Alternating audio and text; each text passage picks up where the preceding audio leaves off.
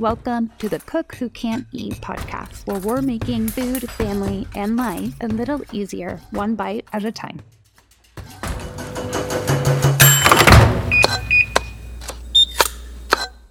Hello, friend.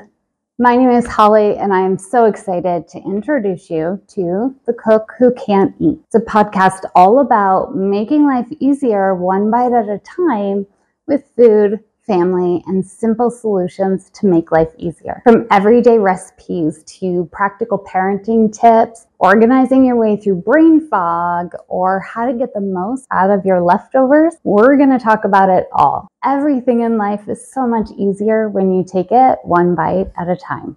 Now, I'm the cook that can't eat, but I'm also a mom, a recipe creator, a stepmom, a partner. I'm also disabled. You see, my life took this major turn in February of 2020 when my body decided to just stop working. Now, my abilities and limitations fluctuate and change over time, but my truth and my world is that it's very likely I will never wake up again and not be sick. Now, that is a hard, yucky truth, but that's my reality and I'm not done living. So I've spent the last three years fighting to survive, grieving, and learning as many ways as I can about how to make life a little easier. Tim Grover, he was a trainer for Kobe Bryant, Michael Jordan. He actually said it best. He said, The body has limitations the mind doesn't. And that's so true.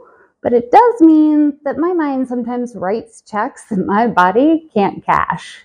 But it has also meant that I've been able to learn lots of tips that I'm so excited to share with you. Things like how to prevent your pots from boiling over with just a wooden spoon, what to always have on hand so you can make any meal at the drop of a hat, what you might need when your kid turns 18, even how to make that perfect baked potato. Now, I've also discovered what it truly means to medically advocate for yourself and your family and what medical PTSD is, what it does, and how it affects the care you receive. I created this podcast because I wanted to share all these tips that I've learned, the delicious recipes that my family loves, but most importantly, I want to help and support others who are maybe going through their own challenging time. Because aren't we all? We are all fighting these unseen battles, and they can be hard and scary and even leave us feeling very isolated or vulnerable. But we keep fighting them.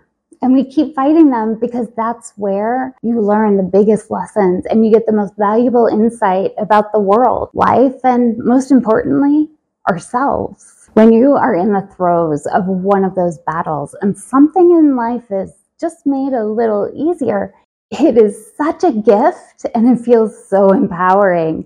And that's what I want for you all the time. I hope you will join me and some special guests as we talk about it all. And we're going to do it with humor, some hard truths, a bit of vulnerability, but most importantly, grace. Because everyone has different experiences and opinions, and that's okay. Now, I need to tell you a secret.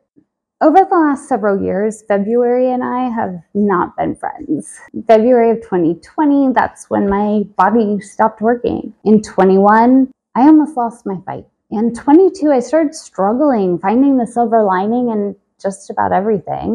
This year, February is going out on my terms. Don't miss the first episode of The Cook Who Can't Eat on February 28th. Now, my goal is to have two episodes a week. They're going to be bite sized, but each one will have a recipe or a meal idea. And my body can be very unpredictable. So remember to always give yourself and me just a little bit of grace. But if you want to make sure you never miss an episode or a recipe, subscribe to The Cook Who Can't Eat on your favorite podcast platform. If you want more in the meantime, join me on social media or on our website at The Cook Who Can't Eat. I am so excited for you to join me starting February 28th.